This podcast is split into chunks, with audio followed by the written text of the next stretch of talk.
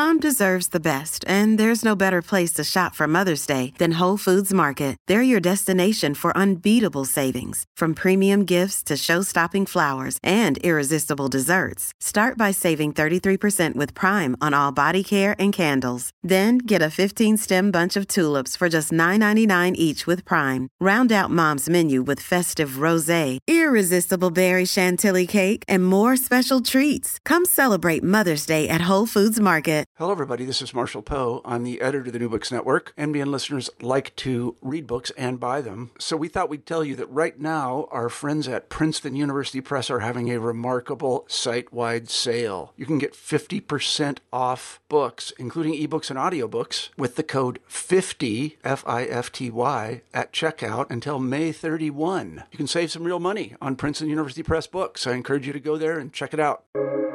Welcome to the New Books Network. So, hi, my name is Rachel. I'm a PhD researcher at the University of Kent. And this is another podcast for the New Book Network um, Sex, Sexualities, and Sex Work channel. And today I'm really excited to speak to Stefan Vogler, if I got that right, um, about his book, Sorting Sexualities. So, Stefan, can you tell the readers who you are and what your research interests are, please? Sure. Yeah. So, as Rachel said, my name is Stefan, and uh, right now I'm a research scientist at NORC at the University of Chicago.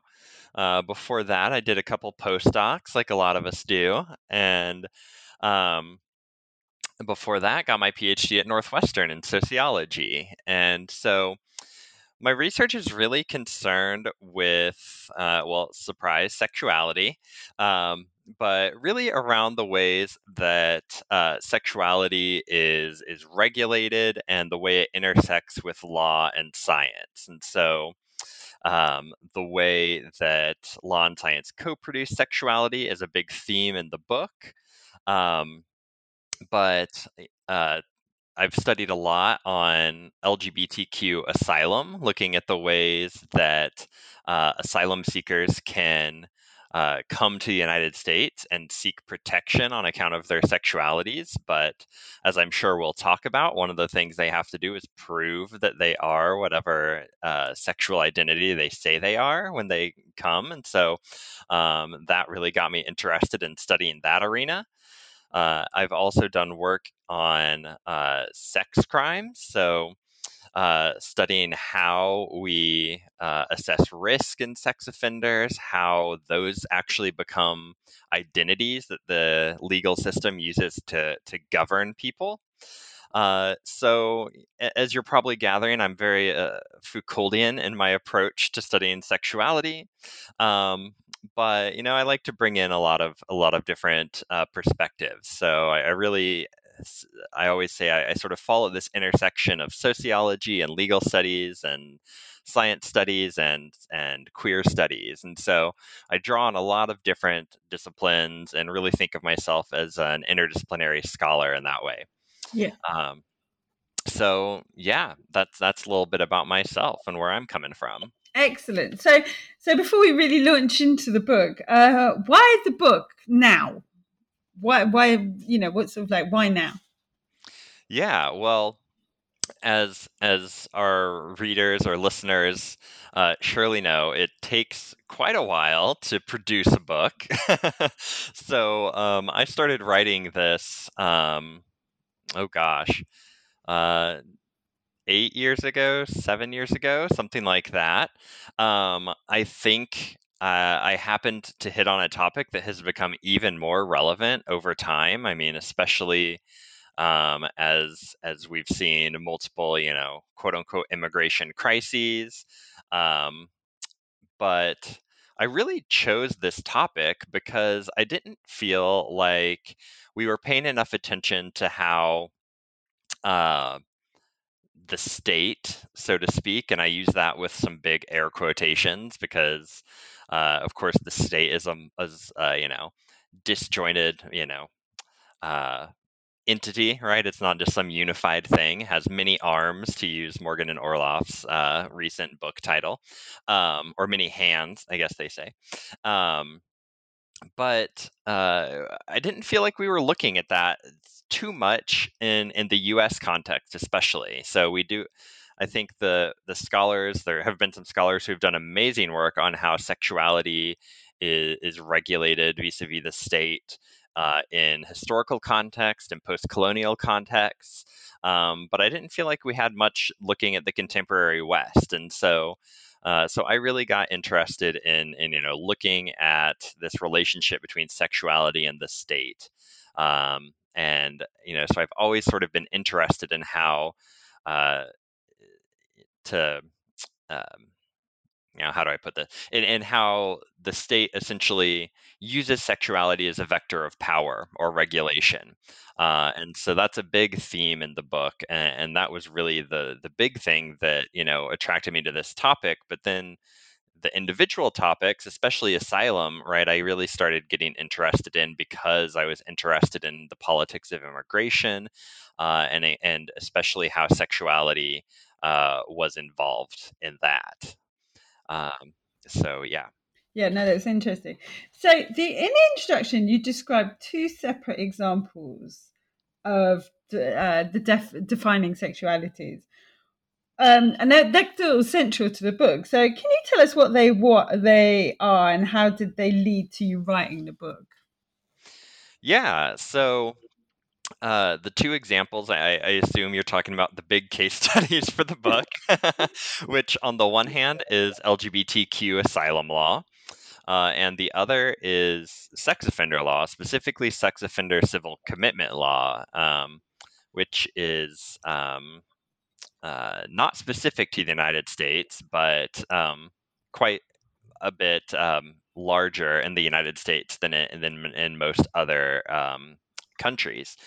Um, so initially, I started studying asylum, um, which I actually sort of learned about by happenstance. I didn't even know, and I think some of our our listeners won't know, right? That that you can actually, or you might now, because it's been in the news a lot since I've started doing this research.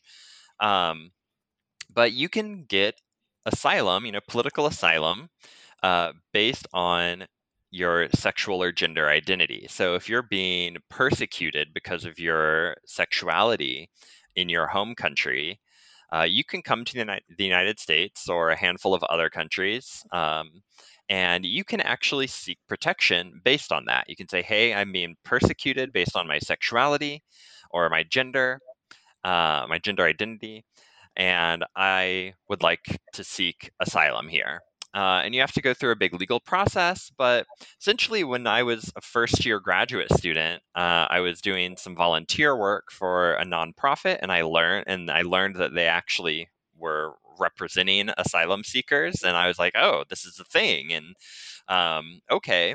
Well, I was already interested in how the state, you know, regulates sexuality, and so this really like piqued my interest. And then I learned that one of the things you have to do in this area of law is prove that you are gay, for example, or prove that you are trans. And I was like, okay, well, how are people proving that they're gay to an immigration court? Mm. Uh, and that was really the driving question that started all of this is like, how are people proving their sexualities to the state, right, or to these legal uh, complexes? And so I really started diving into asylum law. Um, and I studied that for a couple of years. And I was like, you know, this is this is clearly happening in other places, right? This isn't just, you know, a phenomenon. At least my hunch was, you know, this is happening in other places, right?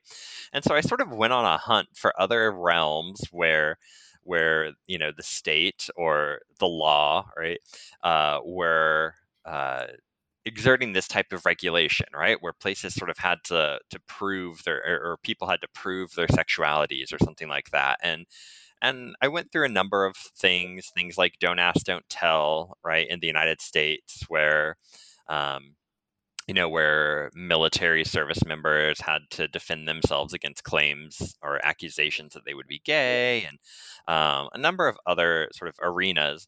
And I ultimately, uh, again, sort of happened to come across the uh, the uh, sex offender civil commitment laws, um, which again was something I didn't know existed when I uh, you know initially started thinking about this research, but um, as I started looking into it, so what how civil commitment works, just to give the, uh, everyone a little background, is that when a sex offender uh, so well there are 21 jurisdictions in the united states so um, so 19 states plus washington d.c plus the federal government mm-hmm. have these statutes that allow the state uh, to seek uh, the indefinite confinement of a sex offender after they have finished serving their criminal sentence. Wow. So, right, yeah, I mean, it seems very anathema to how our justice system is supposed to work, uh, right? They're essentially being tried for the same crime a second time, but the way they get around that is by putting it in the civil realm.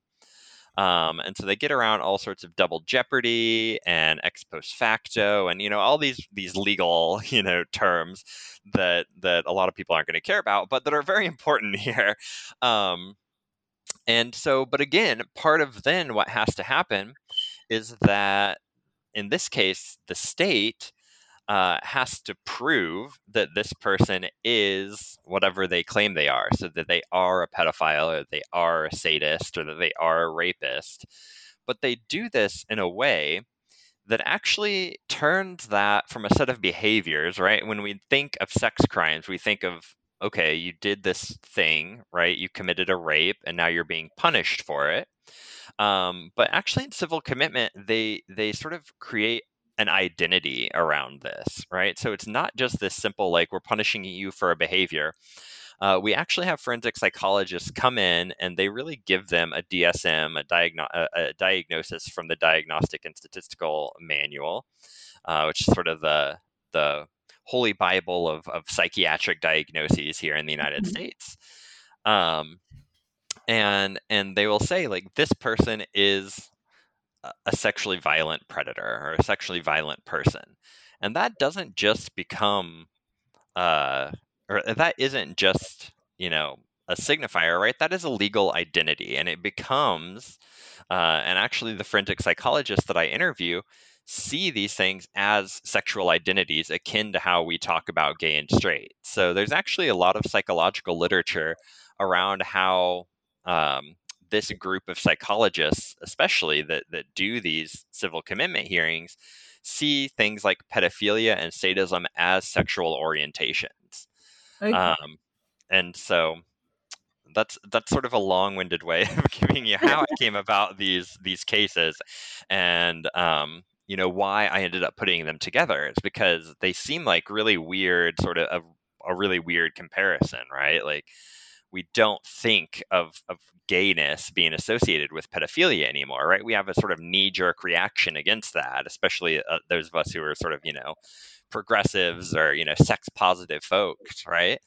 Um, and so I really wanted to sort of uh, challenge that common sense and, and say like, you know, let's let's put this common sense under a microscope and see how this division happened, how this is eh, how these are actually operating in these two legal spheres. So I'm really interested in what you were saying about the sort of sex criminals in in the United in some parts of the United States. So you can serve your crime, but then you can be further incarcerated if you're if you're ascribed this this identity, which presumably makes it very easy easy to ascribe if you've just been prosecuted for an offence that that describes you as such? Yeah, so north of 90% of these civil commitment claims end up being um, upheld, right? They end up being convicted to use, you know, I guess they wouldn't necessarily say convicted because it's a civil um, a civil hearing, but um, they end up being civilly committed. So it's a very, very high success rate for the state. Um, but yeah, yeah. So the the way you summarized it is is exactly true. Um, in these 21 jurisdictions, after you've served your criminal sentence, um, the state can elect to pursue a civil commitment hearing after that, and if they are successful, um, the sex offender will be put into uh, a psychiatric treatment facility um, for an undefined an indefinite amount of time. And in practice, what ends up happening is it ends up becoming a life sentence for most of them uh, without the concomitant legal protections that you get in a criminal setting. Wow. Yeah. Wow.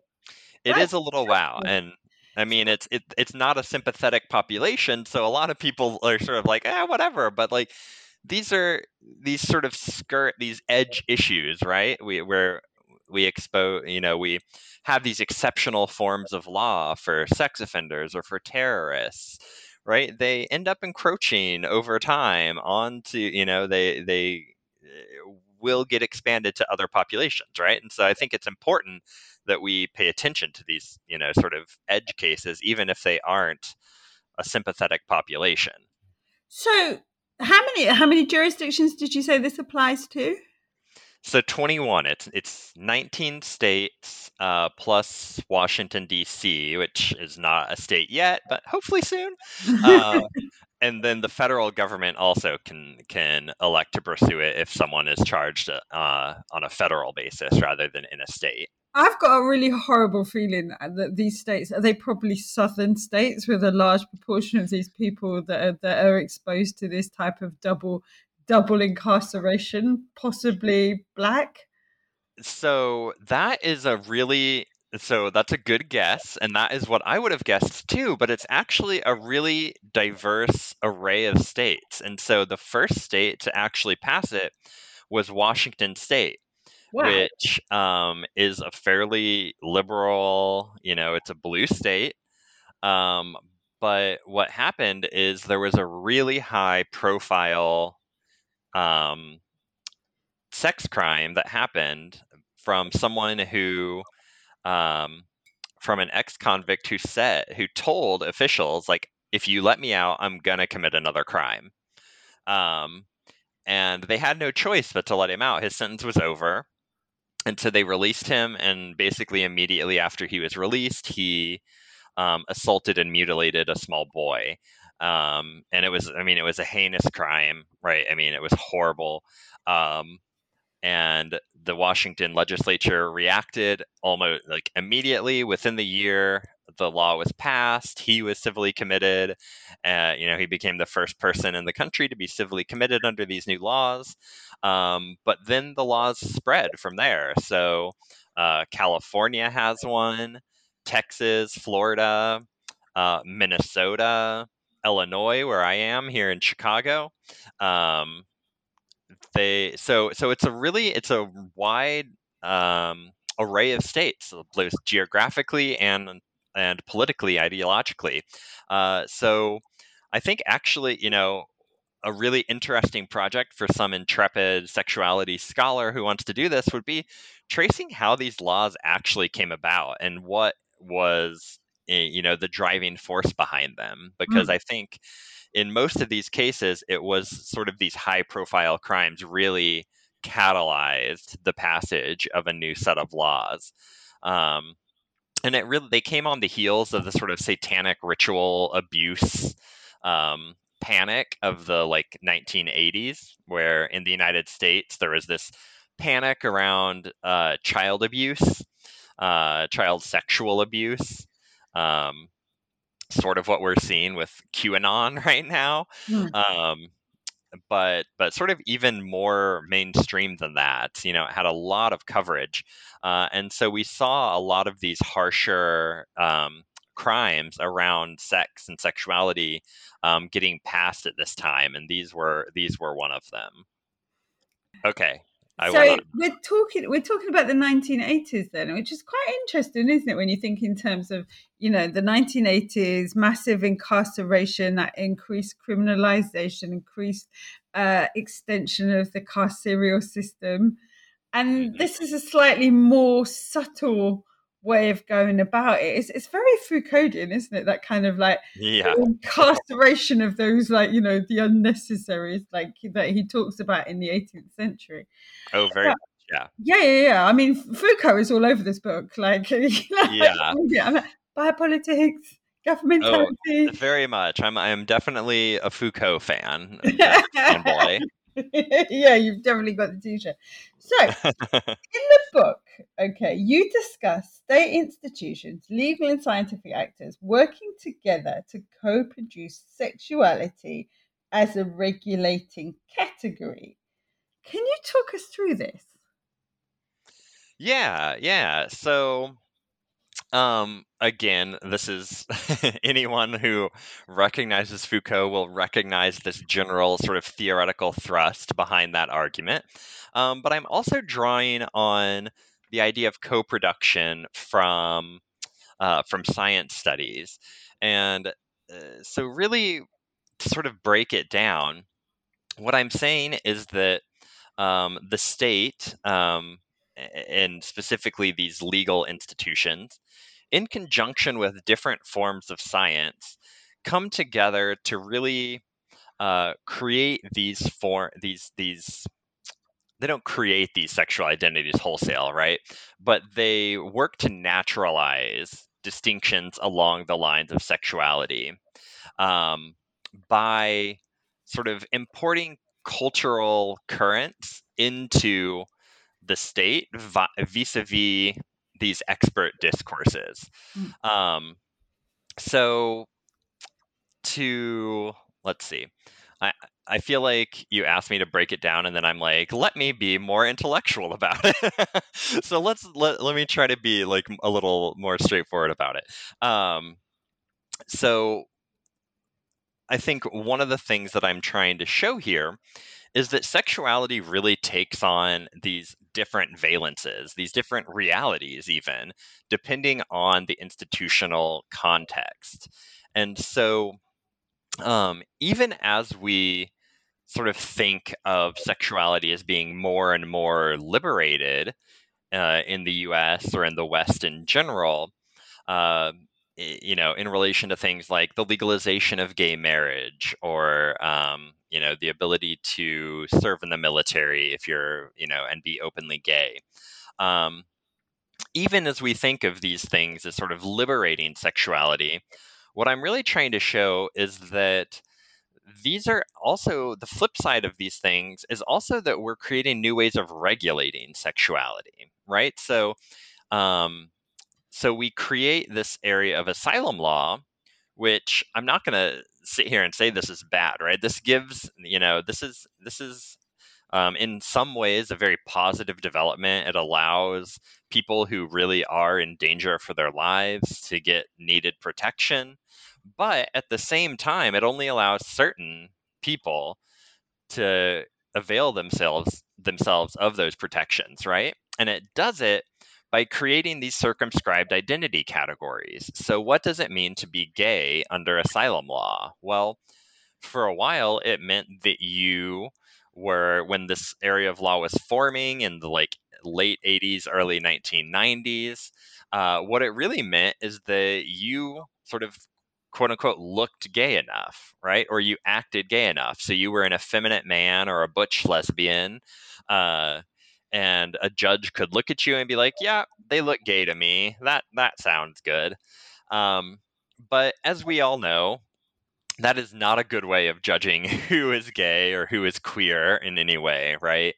Um, and so, so this group of of activists and and experts and human rights experts, um, academics, uh, they came together and they really challenged this idea that this there was this like common sense um, uh, you know, we can just look at you and know that you're gay, or you can show us some pictures of you uh, having sex with a man, or you know, if you're another man. And this still actually has happened, and in the UK, in fact, right, the Home Office gets a lot of flack uh, in the press if if you look at that. Um, about um, you know asking really invasive questions like are you a top or a bottom? And how many people have you had sex with? And um, you know all sorts of really invasive questions that aren't again needed to sort of prove someone's gay or to show someone's identity. Um, and so this group of this sort of hybrid um, network of experts as i as i talk about in the book came together to really challenge this, and they've really moved the standards of proof away from being about these sort of bodily indicators um, and moved it more towards being about identity and a narrative of this person's sort of life, right? So you narrate this sort of, I mean, it still becomes a sort of coming out narrative, so it still can be problematic in that sense, right? It's still a sort of Western trope. Um, but you create these sort of circumscribed ways of uh, you know identities of, of what it means to be gay or what it means to be a lesbian or bisexual or transgender or what have you.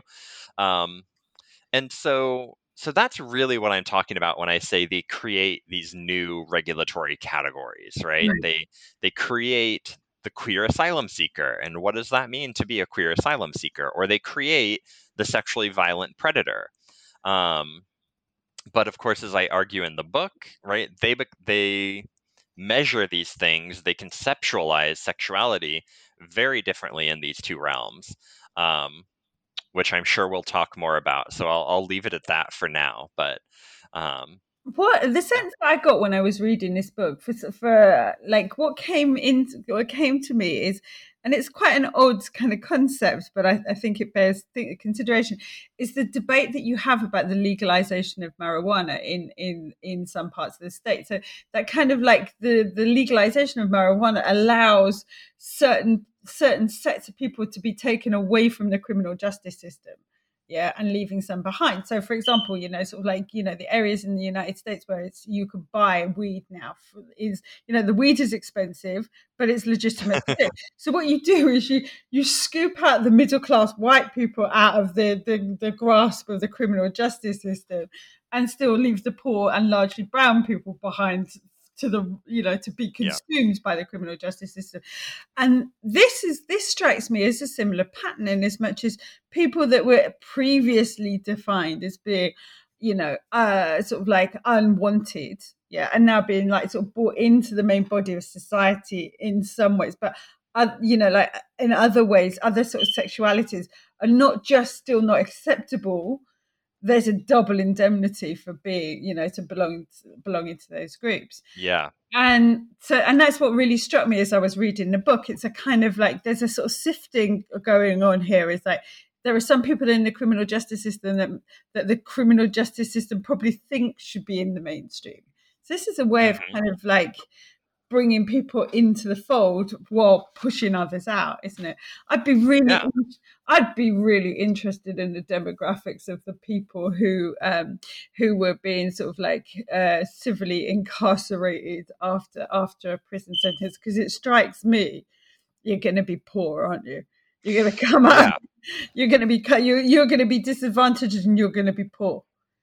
Yeah, and that's so that's one thing that's really hard to get surprise. We don't the, the state does not want you to super know who these people are that are committed, right? So um, a colleague, Trevor Hoppe, um, has been trying really hard to get this demographic information, and I got a little bit of it that I present in the book. Um, I believe, yes, um, I couldn't remember. I got it v- right towards the tail end of writing the book, but I'm pretty. I, I think I had a chance to incorporate it.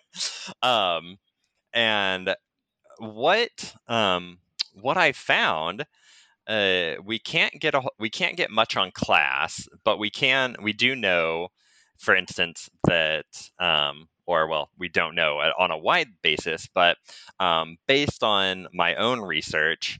Um, most of the people can't afford private counsel when they are being tried for civil commitment, which we know, of course, is is a sign of poverty of low socioeconomic status.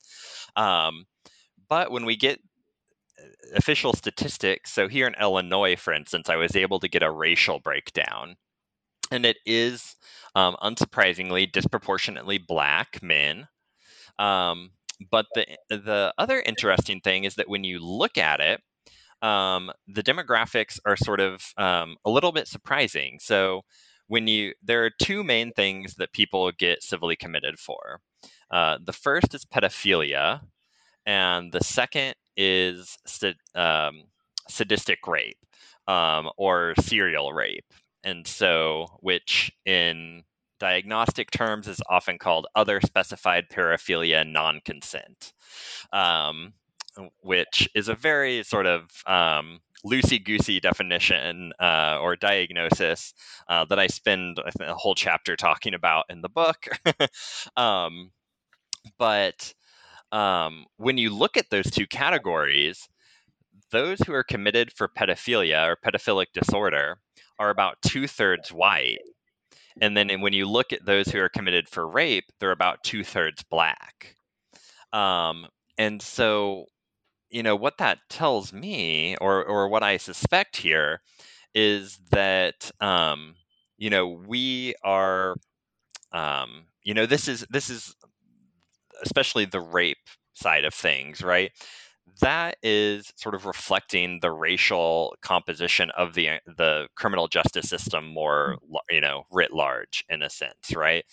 But it it's also showing us that that black men are disproportionately punished, right? Especially for rape. Rape is being um, medicalized to um, to further punish black men mm. um, more than white men for these crimes. Um, both at, at, the large level, right? Black men are disproportionately represented overall in civil commitment, but then among those who commit rape, they're they're disproportionately civilly committed. Um, and so, um, what we also found uh, so we I actually worked on a, a, report with the Williams Institute with with my colleague Trevor uh, Hoppe and some others um, recently, and what we also found is that it looks like also sexual minority men or men who have sex with men are disproportionately civilly committed as well. And so we can still see some of those knock-on effects of of you know this association between queerness and criminality, mm-hmm. right? Mm-hmm. Um, because men who commit sex offenses against other men, right? So, um, you know, by definition, they are men who have sex with men. Whether they identify as gay or or queer in any way, we don't necessarily know, but we do know that their crime was against another man. Um, and and and from what we can tell from the very spotty data, uh, they are disproportionately represented. Um, and part of that is probably because of the type of risk assessment that they use. So there's something called the Static 99 um, or Static 99R, which is our actuarial risk assessment tool. And basically it's 10 questions and you it's very easy to score. It's basically a sort of checkbox like you know, how old are you? What was your who was your crime against? And one of the questions on there is did you have a male mm, excuse me, did you have a male victim? And if you say yes to that question, it increases your risk score. And so we've actually built in, um, you know, sort of weighing male victims extra or as more risky into these uh, risk assessment tools. And so that, along I think with some other things, um, really are contributing to an overrepresentation of both black men and men who have sex with men. But also, as well, it leads into really interesting debates about worthy victims, isn't it? It's like, yeah. you know, if you're a male victim of like a criminal, it's almost like it's almost like the crime committed against you is weighted more heavily. In fact, weighted heavily enough so that the the perpetrator does two sentences. Oh, absolutely. I mean, I think that just goes back to the way that we treat sexual violence in general, right? Mm. Which is that it's normalized against women, right? It's yeah. for for a woman for a man to rape a woman is sort of I mean, and if we if we go back, you know, 50, 60 years, it rape was seen as a more you know quote unquote normal expression of male sexuality than homosexuality than being mm. gay right it was seen as a, um, an overly aggressive expression of male sexual desire right and so um, so we were more likely at, at mid-century the mid 20th century to categorize um, homosexuality and pedophilia together, right, as similar types of sexual disorders, and then have rape sort of over here as like, yeah, that it's still heterosexual, so it's not quite it's not quite as bad. It's not against nature, right? Um, but also that goes to this normalization of sexual violence against women. Um, and I think that um, we do see uh, a heavier weighting of sex crimes against boys and men as being something that is much more damaging to them right mm-hmm. like it is going like if you if a if a boy is sexually molested or sexually assaulted i think there's still this underlying fear that you have like irreparably damaged his sexuality you've either turned him gay or something like that right there is and, actually my colleague Jamie Small has written about this. There is more um, of a of a of a fear of like damaged sexuality among boys yeah. when they're when they're assaulted, and so I do think those cultural views find their way into the legal system in that way, right? And we yeah. do see these crimes against um, boys and men as more heinous in a sense um, than those against women and girls. Um, yeah, it's like the sense of loss is greater. Yeah. So, so I and you know what I really I, I did really enjoy this book because I, it kind of like it felt like sort of like sort of um Foucault 2.0. Yeah, so, so thank you. I was hoping it wasn't just Foucault rehashed. I do. No, no, I, I no, like no, no. it was 2.0, but and because what what it's sort of like what sort of I realised is that you know sort of Foucault talks about sort of like uh, sort of like the chattering classes talking stuff into into and out of like uh, legitimate behavior and i was sort of um i was thinking so this time the the the chattering classes are actually different the chattering classes in this case are the state and non-state state actors particularly uh-huh. experts so can you talk about how the book discusses the state depending on non-state actors particularly experts to classify and categorize sexualities can you unpack this for us yeah, yeah, definitely. So,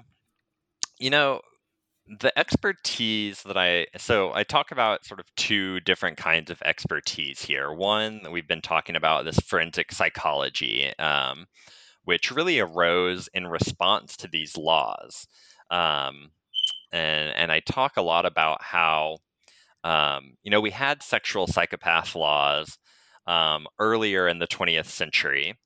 Um, and that was sort of during the the time of institutionalization, and so institutional psychiatrists, you know, in these asylums were really the sort of experts here. Um, organized psychiatry really withdrew from that area of law in like the 1970s, 1980s. Um, and this new discipline of forensic psychology really arose almost in response to these laws. Like a whole cottage industry has arisen in response to new sex offender laws and especially the sexually violent predator laws, uh, the civil commitment laws.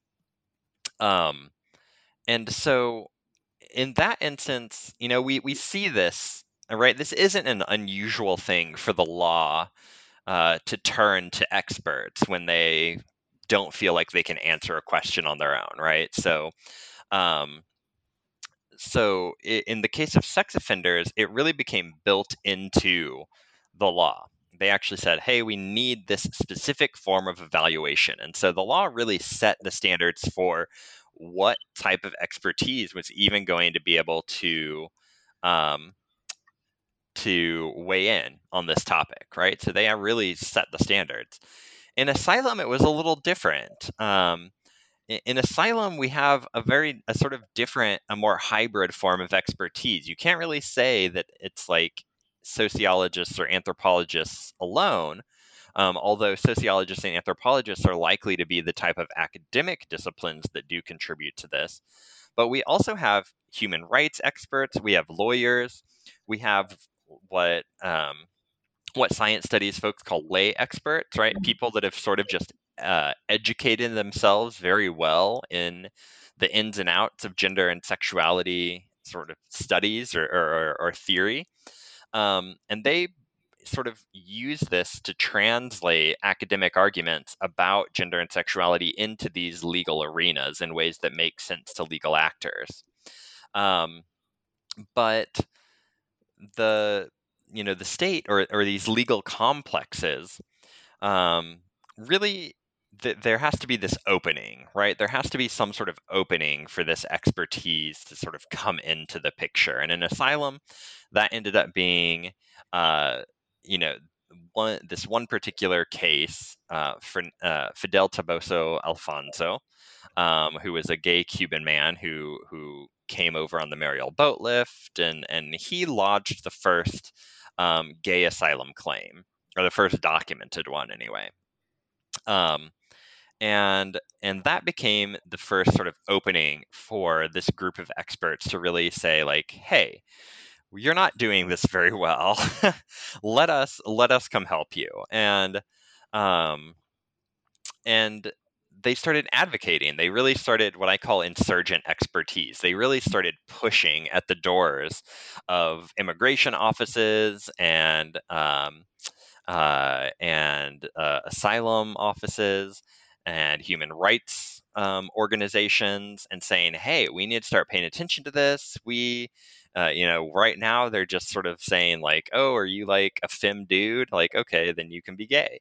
Um, and and they really sort of pushed their way into these settings um, and really sort of brought in a new lens to look at this.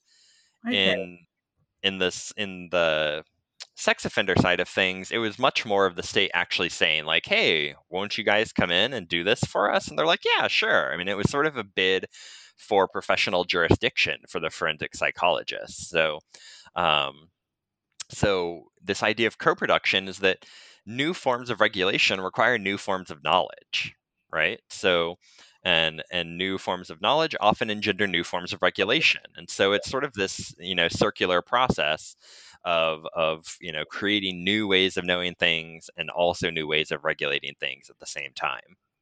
Do you know what I was thinking as you're saying this? That actually, what you're getting is a new class of moral, uh, like a replacement of the moral entrepreneur. So uh, yeah. I, I, was thinking about the debates around sex work in the 1860s that came across about as a consequence of like some really unpleasant legislation that the early feminists then challenged. But then instead of like sort of carrying that through, they then sort of like side, sided back with uh, the state and turned on prostitution itself as a as a means of like su- survival and it's really it's quite interesting because i see almost elements uh, in this conversation as well so mm. you have like you know sort of like uh sort of like the experts will will sort of pull people out of that that potential uh criminology yeah uh, sort of like uh-huh. environment uh-huh. but on the other hand it will also push other people further into the criminal justice system. You know, it's a kind of like a push me, pull me thing. It's like it's yeah. interesting. I love this book. Right. So I really I really enjoyed it. Um you use so a phrase, it's, it's excellent. People really should be reading it. You use a phrase, constitutional sexuality as a risk object in need of state oversight allows the state to expand its reach both through overtly punitive and apparently benevolent means. Mm-hmm. What did you mean when you said that? What do I mean when I say that? So, um, so what I'm really trying to say there is that, um, and I think I go on to say something like it, it, it, it positions sexuality not only to expand control over larger domains of social life, but also deeper into individual bodies right so um so by turning sexuality into a risk object right that is a source of risk um we um the state is able to position sex, sex can't talk sexuality as a different thing in different realms of life. So, um, so let me let me provide a, a better a good example here. So like um we tend to think we would probably look at these cases and think, okay, well, they're going to be regulated differently because um, when we talk about being gay or being um, a lesbian uh, or bisexual, whatever, um, we're talking about a sexual identity, right? When we when we're looking at asylum law, right? We're looking at how someone proves an identity. Versus in sex offender law, we often think, okay, they're proving a behavior, right? well, it's not that it's not that simple. It, it's it's it's very slippery in reality, and oftentimes identities bleed into behavior. You know, behaviors become identities. Identities are taken to imply certain behaviors. Um, identities are um, imputed to people that don't really fit, right? And so it, there's a lot of slippage here. Mm.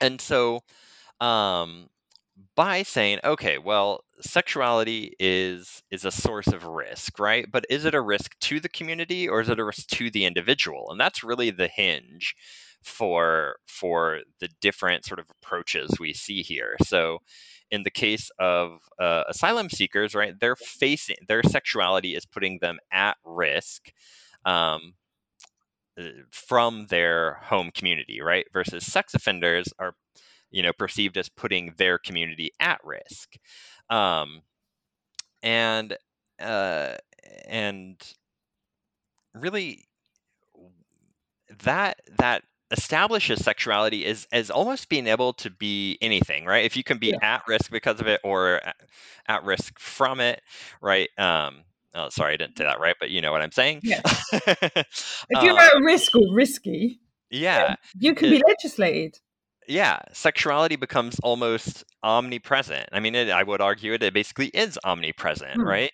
Um, and so, um, so sexuality becomes what Anne Marie Mol, a science study scholar, calls a multiplicity, right? It sort of becomes different things in different settings, and so, um, so in sex offender law, it's this bodily phenomena that's measured via things like the polygraph or the penile plethysmograph, which, um, for those of you who don't know, is essentially a blood pressure cuff that's put around a man's penis, and then he's either shown porn or listens to pornographic audio vignettes or something like that, and they gauge his penile response.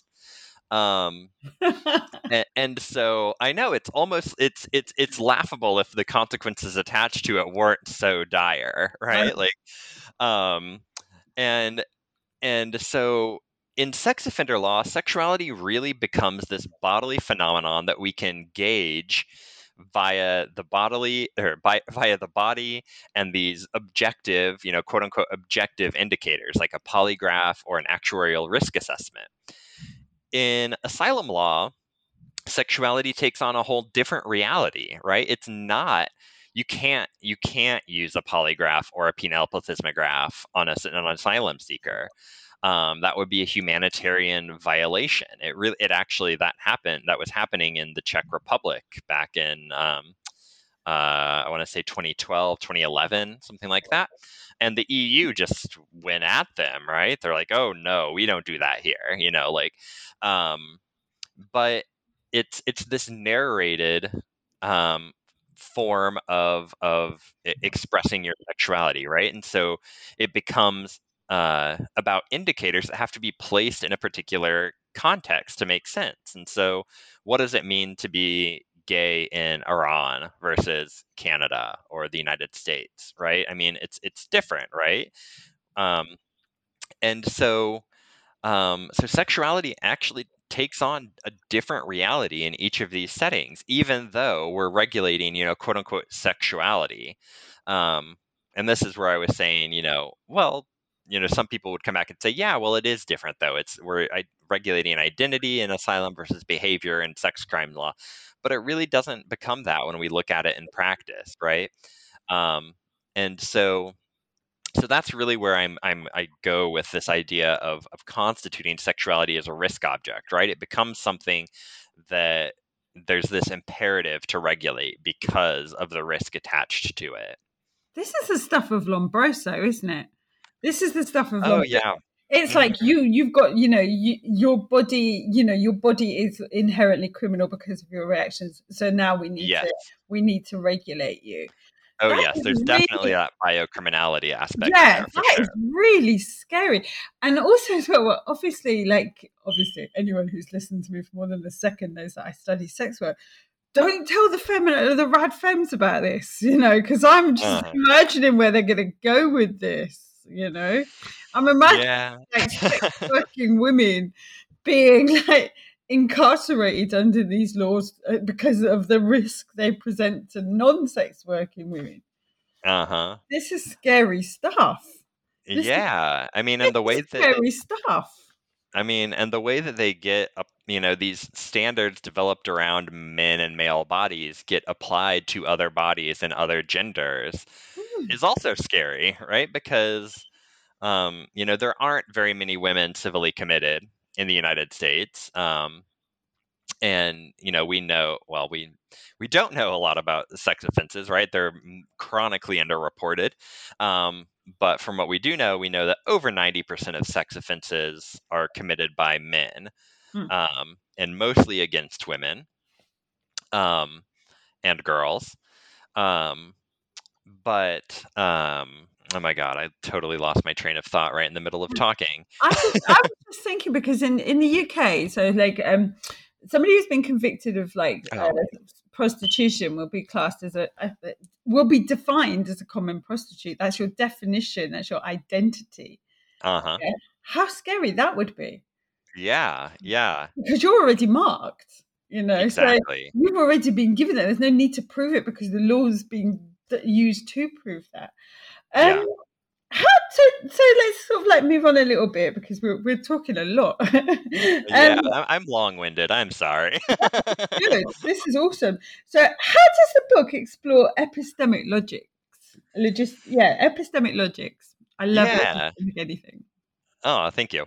Um, so the idea of epistemic logics is really that um, uh, different sort of um, interstitial organizational spaces have different ways of knowing things. And so I borrow both from the idea, as you can tell from uh, the term, from the idea of institutional logics, and on the other hand, from epistemic cultures from science studies. And I, I sort of take parts of both of those and, and then tweak it a little bit to, to get this idea of epistemic logics. And um, again, so so so what I really mean by this is that um, the way these interstitial spaces, these sort of legal, scientific, these techno scientific, or, techno legal, sorry, domains come to know something are very specific to those um, spaces, and and they're dependent on political, cultural, and institutional imperatives and factors, right? So. Um, so it's dependent on the sort of cultural um, frames around the people that are under scrutiny, right? So whether that's a gay person or uh, you know a queer person or a sex offender, uh, they're they're limited by political constraints. So can we really be sympathetic to sex offenders in, in our current cultural context? Not so much. Um, but on the other hand, um, you know, queer people have political clout. Uh, you know, LGBT people have political clout, um, and and these things took shape in particular political contexts. And then finally, we have institutional constraints, right? So, what do we actually need to do in these spaces? You know, well, in asylum, we need to determine who is eligible for this type of relief versus in sex offender law, we need to figure out who is a danger, right? So, so they give rise to different ways of knowing things. So, so if you think of, you know, one one way that sexuality is understood in our culture is through is as um, sort of residing in the body, right? The sort of born this way argument. So, sort of ironically, in a sense, that that argument that's that's been good in some ways for gaining rights for LGBTQ people um, can be seen in the sex offender realm as, as sort of um, not helping so much because we when we say you're born this way, it's in your DNA, it's in your brain. Um, that implies an unchanging essence, right? That's always there, and we just have to discover it through probing the body or or looking at your DNA or, or something like that. Well, if if that cultural frame of the sort of born this way or or you know uh, that that cultural frame around sexuality is imported into this legal you know this techno legal context of sex offender law well then we get an approach to knowing that is centered around that idea, right? And it becomes okay. So if we're born this way, um, if it's an essence in in our you know being, then we should look to the the body for signs of sexuality, right? It's mm. it's very much the sort of um, uh, you know, it, it's it's not out of line with sort of scientific racism of, of the 19th century, um, when we said, oh well, we can look at at racialize people's bodies and, and find some sort of distinction, right? So we can look at a, a gay person and, and find a distinction, right? Of the like the like longer finger on you know whatever the index finger test is, right? Like oh, if your index finger is longer than your pointer finger, no, there's the same thing. I can't remember what it was, but you know, there's there's all these things about like oh, it'll be marked on the body or um, but the attempt here, right, is to say is to find some like biological or physiological marker of sexuality. Um, and so I explore basically how these different epistemic logics get built into and institutionalized within these spaces. And I show how this is both legally adjudicated, uh, you know, how the, they have these legal skirmishes over what certain terms like other specified paraphilia means. Um, and, and, I also show how it sort of develops on the expert side of things, right? How these expert clashes um, happen. Um, and so, at the risk of, of, of being long-winded again I'll, I'll, leave it there i know it's like no it's, uh, it's really interesting because again like we were saying earlier on this is the stuff of lombroso and bhattacharya i mean this is like you know you're born that way we'll just lock you up because there's no rehabilitation but also as yeah. well it's kind of like you, you use this phrase in the book it's like uh, the book claims to put the book puts a cultural common sense about sexuality under the microscope and makes the mm-hmm. familiar strange and it and it and it really is doing that isn't it? It's really kind of addressing that that sort of stuff that we're taking that, that we're taking for granted but the implications that that has as well of like you know rendering someone beyond redemption or yeah. beyond rehabilitation because this is what this is isn't it? This is an upgrading of the of the carceral system you know? Yeah you're unable to change. We've put you in prison, you've come out of prison. We've deemed that even though you've been punished, you are unable to change. We're going to incarcerate you more. That's scary stuff. really scary stuff. What what did you learn from writing the book? Oh my gosh, what did uh, I learned so much. I mean, um, you know, I think as anyone who's written a book or done a project of any significant length knows, the way you start the project is almost never the way you end the project. And so, um, um, you know, I went in here looking at really just like how do you how are they proving sexuality in these domains and that does form a good portion of the book right um, you know there are two chapters really dedicated to like what is empirical evidence of sexuality um, but I saw so much more going on. I saw all these politics around expertise, which I wasn't necessarily like coming in to study. Um, I saw the power that these uh, non-state actors had in really helping to define sexuality in these very different ways, in these very distinct ways, in these different legal domains.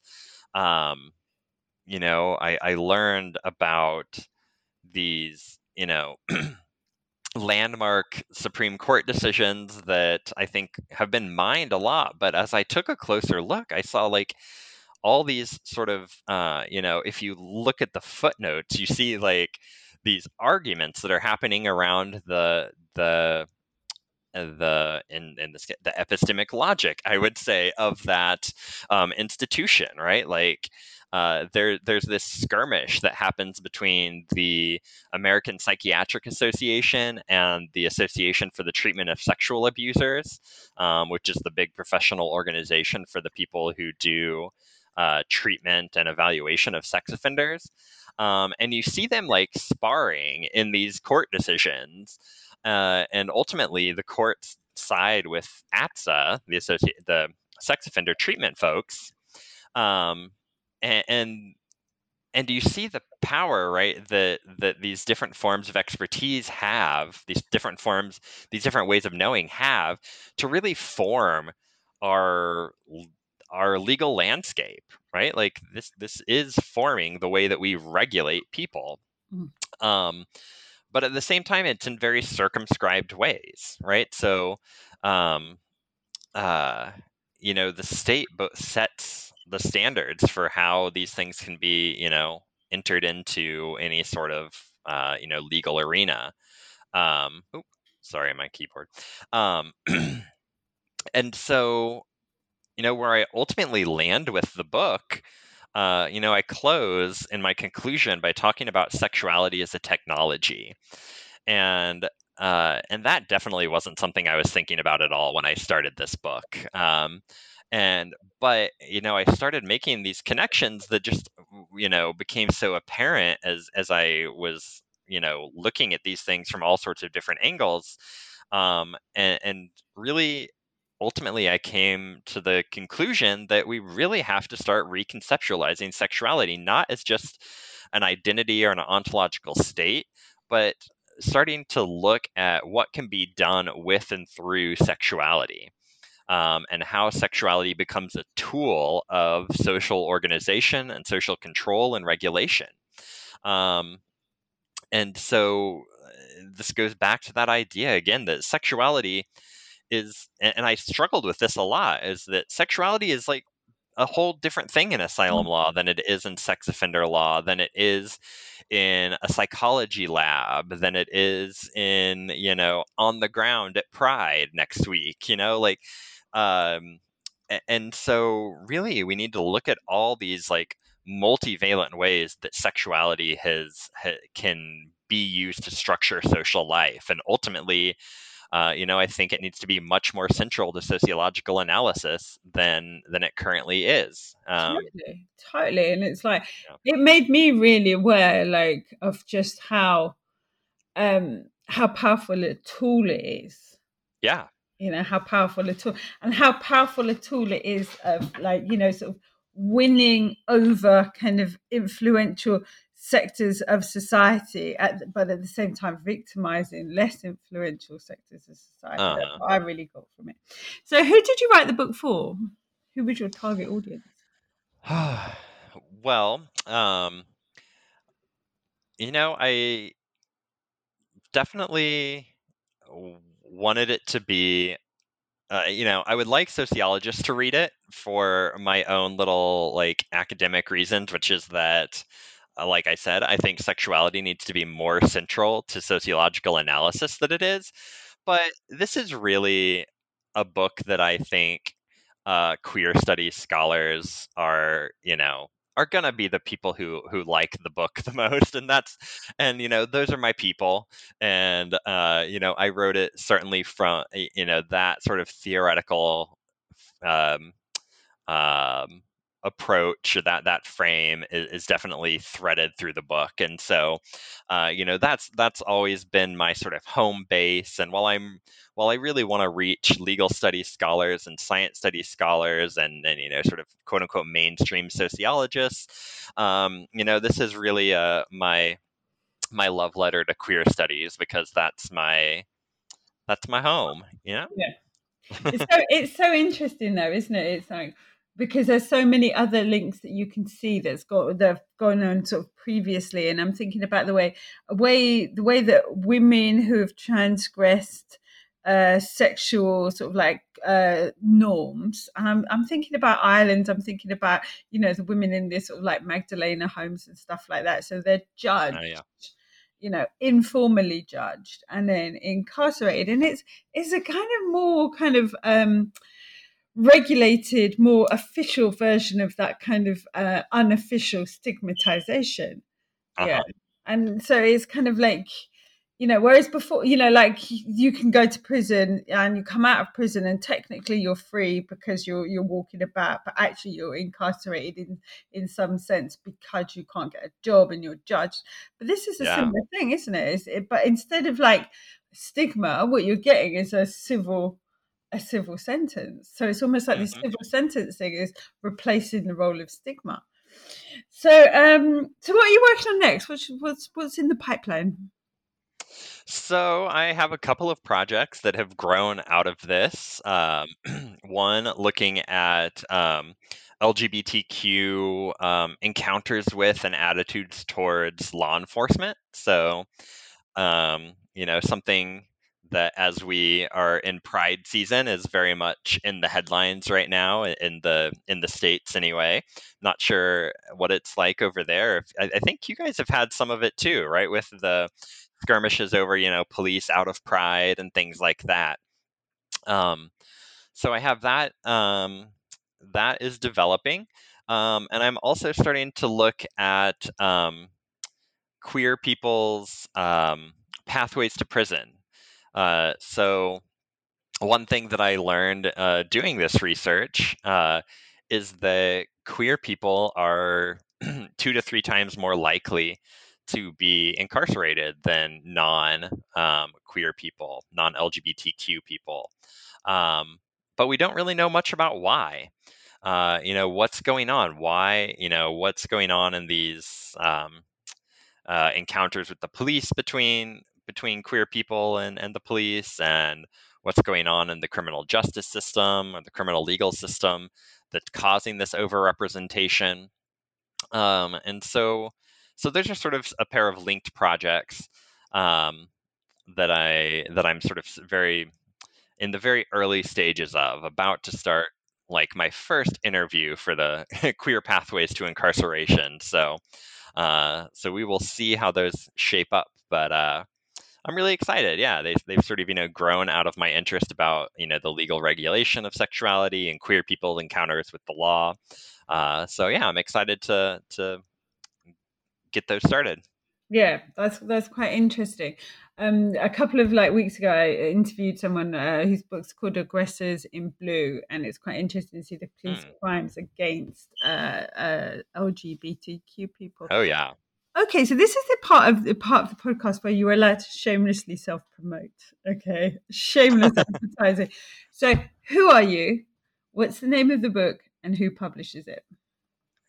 Uh, I'm Stefan Vogler, and the name of the book is Sorting Sexualities Expertise and the Politics of Legal Classification, published by University of Chicago Press, and it is available now on Amazon or uchicagopress.com or .edu. Sorry.